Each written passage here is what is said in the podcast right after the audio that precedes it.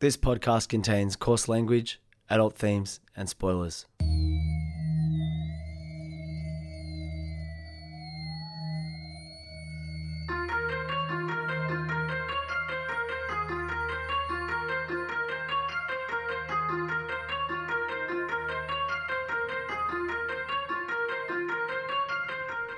My name's Peach, and for the past couple of years, I've been helping my friend Shag overcome his childhood aversions to everyday foods in the podcast Fussy Eater. Now it's his turn to help me conquer my phobia of scary movies over one spooky night in the FBI studios, one Wikipedia synopsis at a time. This is Spooko. Of the running themes of this podcast, um, anarcho socialism, uh, amateur economics, um, Russia's sponsorship pursuits. Um, one of them is the idea that I don't do any work and you do all the work. I mean, you bring that one up, and I don't think that's necessarily true. But yes, go. Uh, it's it's not a million miles away from the mark. it's not false.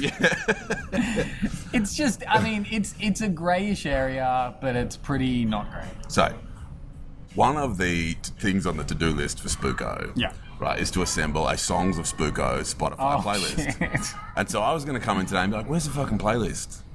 And then I was like, "Oh no, did I agree that I would do the playlist because I have absolutely no idea what's going on and I do zero work for this playlist?" So, Shag, was that was that my job? Or I left you in the lurch? I think it was my job, and I do need to do it. But Okay, get onto it. as a busy dad with multiple uh, responsibilities, including uh, recording, Anarcho-socialism. a- anarcho-socialism, and editing and releasing this podcast.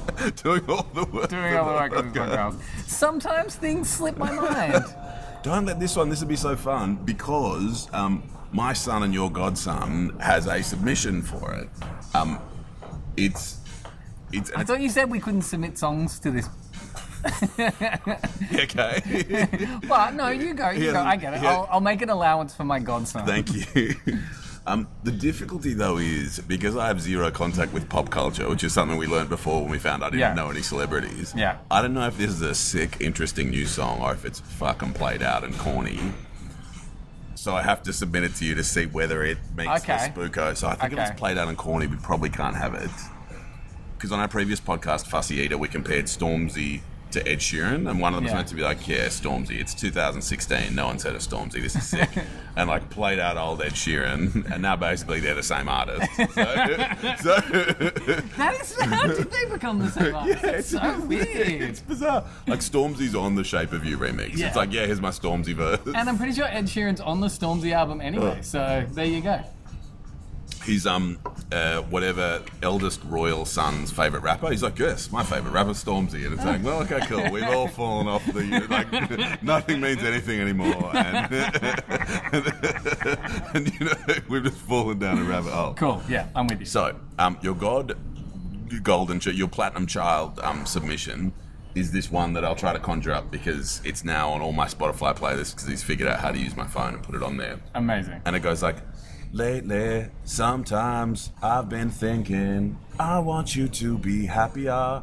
I want you to be happier. And we're sitting in a cafe now, and there's super pedestrian music of that like 2005 ilk of like, hey, this is sort of samply hip hop, but super approachable. Basically, RJD2 or like some French DJ who's like, oh yeah, But then a year later, you'd get always very white women over a beat like this with an acoustic guitar and a song about like body positivity.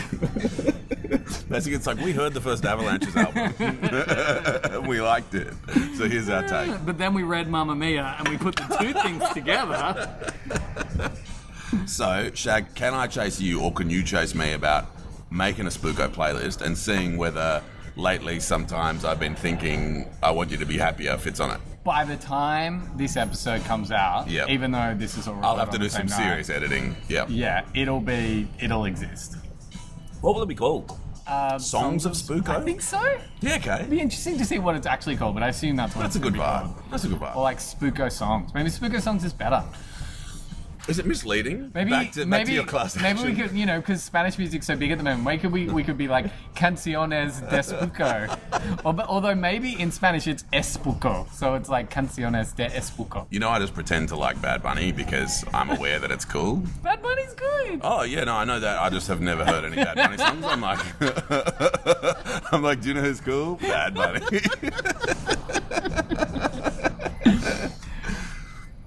To be fair, if you've heard a reggaeton, reggaeton beat and you've heard like chords going together and you've heard Spanish speaking and you've heard people singing, put all of those things together in your mind. Like Yes. get your mind to put like use memory to Yep. combine all those things into one memory that you remember is real. That's what Bad Bunny sounds like. So Love in years It's from time, favourite. you'll be thinking, but you'll be like, I love this song, and it won't be that far off. Anyway, okay, so today we're doing a suggestion uh, from a dude called Ted. Big Yeah. ups, Ted. What up, Ted? Uh, if you do have suggestions for films we need do to I do, know Ted interpersonally? like maybe I don't know, I don't know Ted. Cool. So Ted, you're awesome. um, Tell your fucking friends to follow our Instagram page. but this I Yes. think this is a really good one. Yeah. So it's based on a folklore or an urban legend, Mm. and I think this is super cool. So I read I read this uh, I read in a in an article about this film. do we play the preview now? Or hang on, are you... No, no, I'm just going to give you like a little bit of a. yeah, okay. There's, there's before. I haven't even. I know you know what it's going to be because I said last time. But Ted, let, Ted, Ted told me. let's let's build up to it. So, Yeah. it's based on an urban legend, Mm. and I read this really good quote about urban legends and why they're super spooko Yep. in an article about this film that said urban or folklore legends get their power from their imperfect believability and our wild imagination. They're too awful to be real, but what if they were? Oh, that's fun. Which is good, right? That's really fun. And it's it's that thing we talked about before with the Blair Witch. It's like you know it's not real, but it's like the what, What if the Blair? it? It's like you know when they said all the creators of it have disappeared, and that's why they can't be at the Cannes Film Festival. That was all marketing, but what if it's not marketing? Even though you know the company that did it and have like a case study on their website being like, this is a triumph of marketing, you're like, hmm, yeah, but what if that's all retconning? So, Peach, I just want to, and I'm gonna do. I'm gonna film you while this happens. So today we're doing Candyman, Yep. not Jordan Peele's one because it hasn't come out yet. Um, but Oh, the we're doing the origi- one. we're I've heard about this. It's 1992. We're doing the original one, and it's based on the idea that if you say the words Candyman five times, he appears with a rusty hook in place of his hand and kills you. And there's also bees there as well. Uh, because you're a super tough guy, but also pretty spook guy, I just want to film you saying Candyman five times, alright? Do I say it into the phone or do I say it into a reflection? You say it into the phone because it kind of counts as saying into the thing. So Okay. are you, uh, Is it just Candyman? you just say, and you just have to say Candyman. You have to just don't let them run into each other. Just say Candyman five times. Candyman. Candyman. Candyman. Candyman. Candyman. And nothing's happened. Okay, cool. So, Say my name, say my name. but it's kind of cool to know that, like, okay, before we do this film, we've done that. yeah. Although he doesn't always appear straight away. Oh shit! I was looking for my reflection in the camera on your phone. I'm like, oh, shit. And you maybe also, this counts as a mirror. and I know sometimes you do like to work like late at night when no one else is in the office. Perfect time for Candyman to Uh, show like, up. I'm fun. I'm having fun being jaunty in the morning with the like boring hip hop from 15 years ago buzzing away in the background and a bit of daylight and some greenery, and nothing feels very spooko at the moment. So the thing about the thing about Candyman is, and before we go into it, uh, we should acknowledge that you know we have, st- for some some reason, we've turned this uh, podcast into a slightly anarcho Anarcho-socialist podcast. Well, what's interesting about Candyman is that it was based on one of your best mates, Clive Barker's early stories Oh, not Clyde. about class disparity in England. It was then taken by an Is this American. Bloody Mary? Is, So- this, is this what it was? Well, it was it's, it's it's that, but it's also the original story was based on sort of class disparity in a housing estate in I think Leeds, Okay. and it was then taken by an American director for '92 for their version to reset in Chicago and about sort of the lingering effects of you know racism on mm. social disparity and class in inner city Chicago, Yes. and you know how that manifests in things like wealth inequality, but also gentrification as well. I don't know if that's going to come out in a Wikipedia synopsis. I just wanted to acknowledge before we go into this that this isn't just a fun, jokey horror film, although it absolutely is that because it has a bad guy who has a hook, but also bees, which aren't scary. Like even we've talked about how you can turn things that aren't scary scary. And I'm sorry if you have a bee allergy and you're like, well, fuck, they're the scariest thing in the world for me, and I get that. But for everybody else in the world, bees just can't be scary. So let's eat the rich, regardless of whether they're bees or not. Let's do it. Have you ever heard of Candyman? And if you look in the mirror, you say his name five times. Candyman. It's just a story. Candyman. Candyman. Just a ghost story. Candyman. Lately, sometimes I've been thinking, I want you to be happier. So I think Peach is in a really jaunty mood Yeah, because today, uh, well, I mean, obviously it's the same night. Yep. Sorry, tonight. but we've Yep. escaped the studio for a second to Yep. go into uh, hilariously decorated inner city cafe where I feel like we're sitting in a CBD. stagecoach. CBD. Sorry, CBD. We're sitting in a like ev- every booth is its own separate little gazebo. It's really strange. Yeah, yeah, This is this is a bizarre. It's a cool vibe. Uh, it's funded by uh, an investment bank that I'm not friends with, so I don't particularly care. but, but but it works as well. But you're also in a jaunty vibe because, you know, in the space between this episode, because obviously these episodes, because I know we Can we live- put Expatriate, a song from the Spaces Between album? well, you need to sing it. Well, you need to sing it. Oh, first. which one? Like a blackbird, something, thing, down the sky. What is it like in the aeroplanes? Da-na-na, in the thing and back again. I think that's it. That's definitely it. Um, so any song I sing gets on the playlist. Sorry, is that the maybe it only has to be mentioned. Yeah. Well, and it's been mentioned now, so it goes. sick? So Spit Syndicate's weapon of choice is on there as well. So that's going to be sick. There's so much Spit Syndicate. It's mainly Spit Syndicate. Although you pretty much only ever sing the one Spit Syndicate song, which No, is we- uh, weapon of choice and Emperor's New Flow. Emperor's New Flow. Sorry, yeah, the two. and Fresh Breath music. And Fresh Breath. Yeah, okay, so there's three. so Candyman, I just watched the trailer. so Peach just watched the trailer. The cast was insane. Did I recognize everyone, none of whom's names I can remember? Yes, but it is one of those things where, you know, it was 1992, so they did have money to make films. Um, but I'll tell you who they are. It's uh, Virginia Madsen, Tony Todd, Xander Berkeley, and Kasi Lemmons.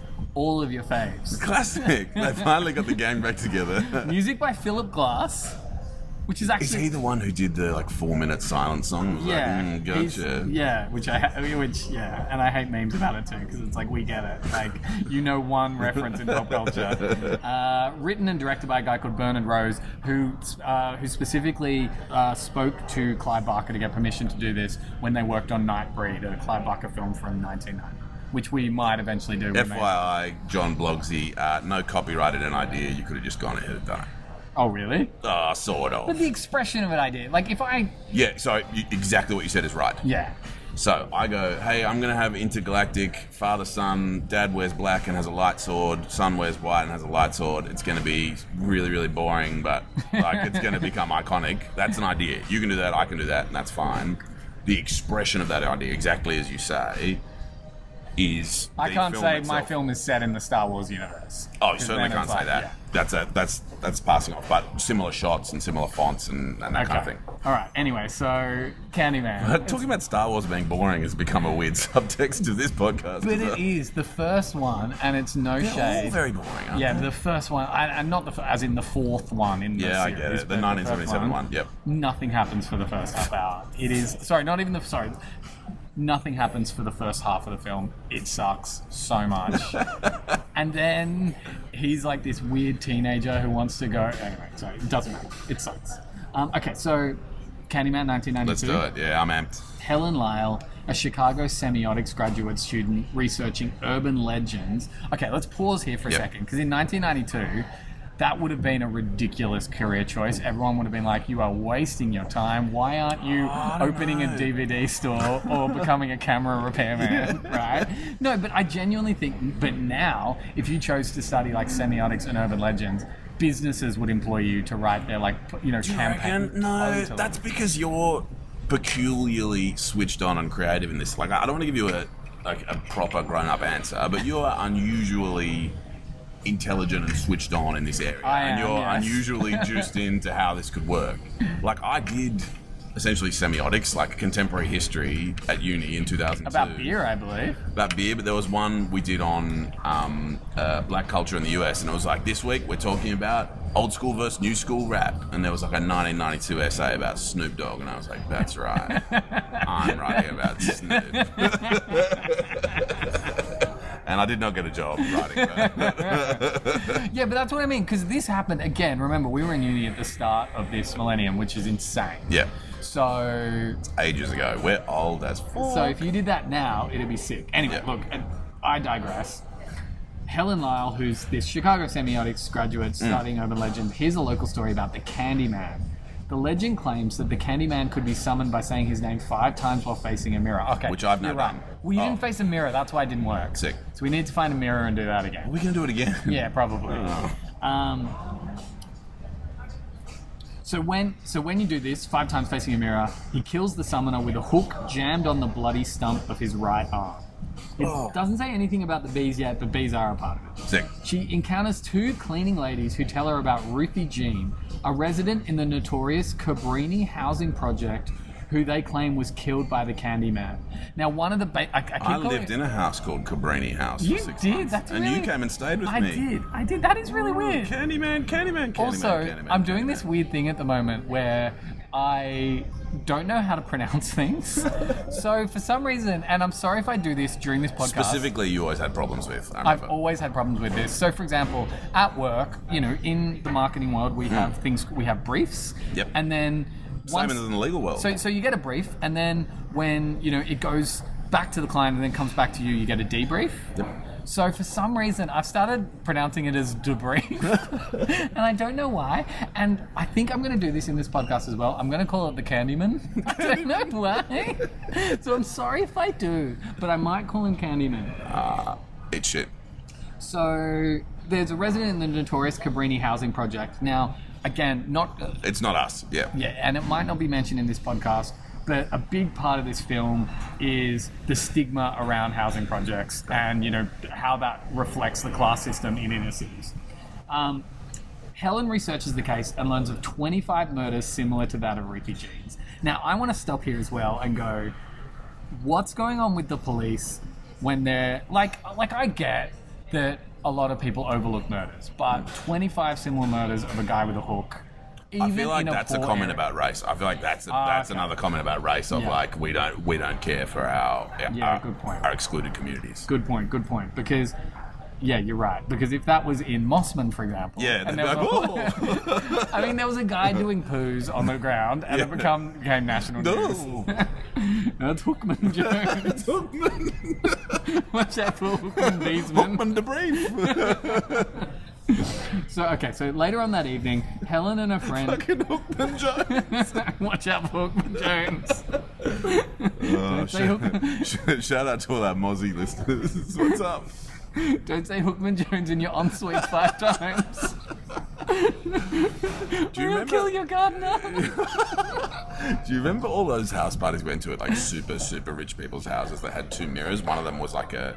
It was described to me by these young women, these young women or girls when we were just young boys, um, as like the pimple popping mirror. So you'd have your big, great big mirror, and then your little zoom in mirror that you'd like extend and stretch out. Oh out. my god! You know, So maybe summon Hookman Jones in the pimple popping mirror, and you summon Candyman in the big mirror. So the thing I remember about going, well, yeah, exactly. Which mirror does he come out of? Yeah. The thing I remember about going to rich houses was the amount of bidets I saw, and at the time, I remember thinking, why would anyone use a bidet? Now that we're in a, you know, a weird. Never- I've never used one. It doesn't make me happy. Oh, it's the so go to Japan and it's it's part of every toilet there and it's the best. No, it feels amazing. So It just doesn't make me happy no, but it's, conceptually. yes, it's a barrier to cross. It's Yeah. like fussy eater, right? Like it's a barrier to cross, but once you cross it, you will never go back. I dream of bidets. Every Australian toilet should be one of the Immediately like, next like an elect- like should be a Japanese electronic toilet, and they're not crazy expensive. You can go onto like Kogan or whatever or eBay and find, or even like you know Alibaba and find a really cheap version that you could get sent to you and install in your house. And you have an electronic bidet in your house. Oh, it doesn't make me happy. Well, but like you like you, we both like the environment on this podcast. Yes. It means you do use less toilet paper, a lot less. I I have nothing to say against that. It's just not. Uh, yeah, maybe I got to get there. It doesn't have to be super harsh, and it's just like a little massage for your butthole. It's really- Sorry, I'm gonna shut I up. don't like. All right, okay, all right. So, so later on, her friend Bernadette Walsh are skeptical about the Candyman's existence and decide to call Candyman's name into the mirror of Helen's bathroom.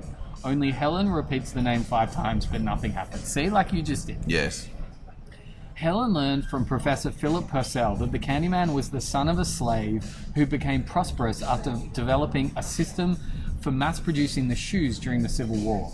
At an early age, he was accepted into white society and became a well known artist and was sought after for the portraits of the wealthy landowners and their offspring. After falling in love and fathering a child with a white woman that he was hired to paint in 1890, the Candyman was set upon by a lynch mob that was hired by his lover's father. Okay, so This it- is this is sick. This Yeah. is really cool. yeah, and I'm glad that Wikipedia doesn't sk- uh, skimp on the nuance of Yeah, the film. yeah, yeah. They began by cutting his right hand off. He was smeared with the honey that was stolen from an apiary, attracting the hungry bees which stung him to death. His corpse was burned in a pyre, and his ashes were scattered across the area where Cabrini Green stood, which was a shanty down for the Swedish and Irish immigrants. Man, a lot just oh, happened. Sick, yeah, but I'm into it. This is cool.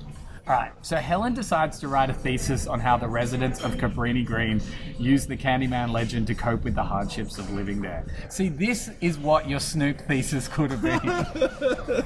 if you did it just a I bit ended more up writing digging. about Cypress Hill and being like, cool.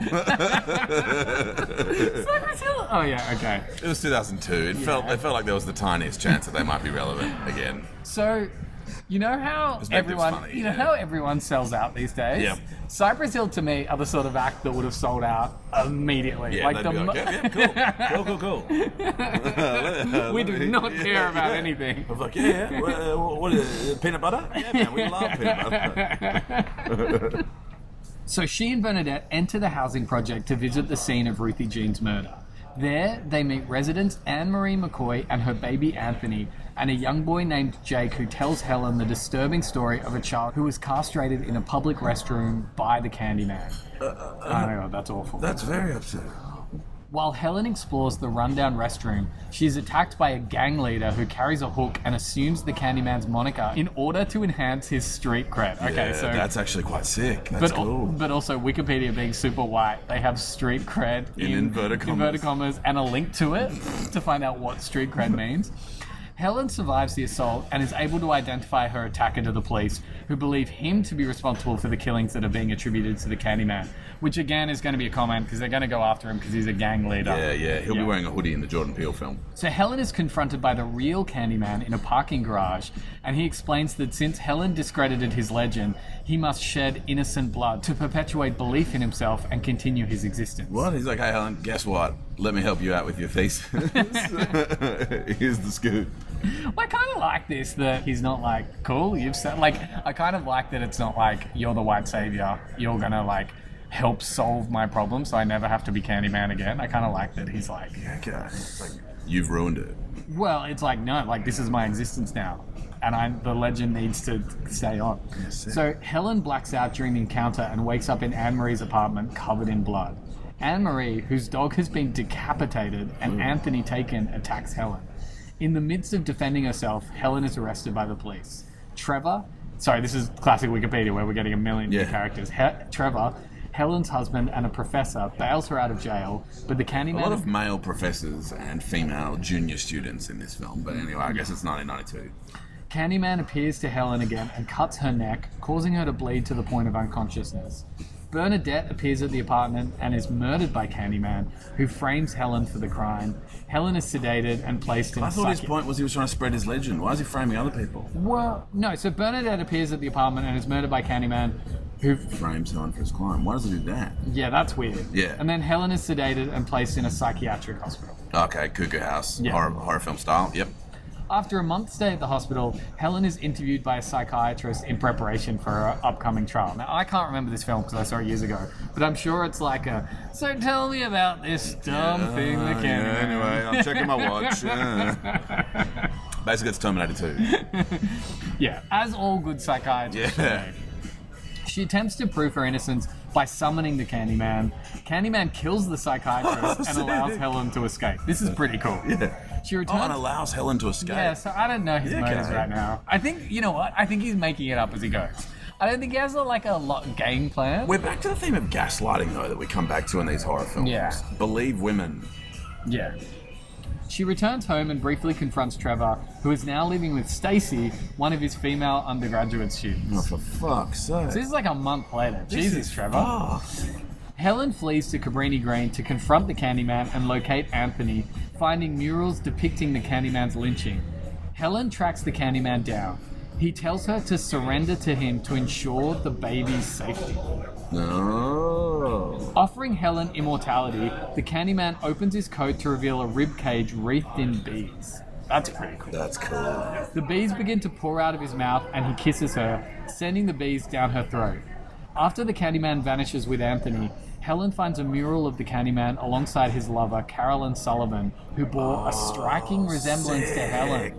This and a message left by the Candyman implies that Helen is a reincarnation of Sullivan. I mean, That's fun. Like, I'm having fun. I think that's fun. the Candyman promises to release Anthony if Helen helps to incite fear among Cabrini Green's residents.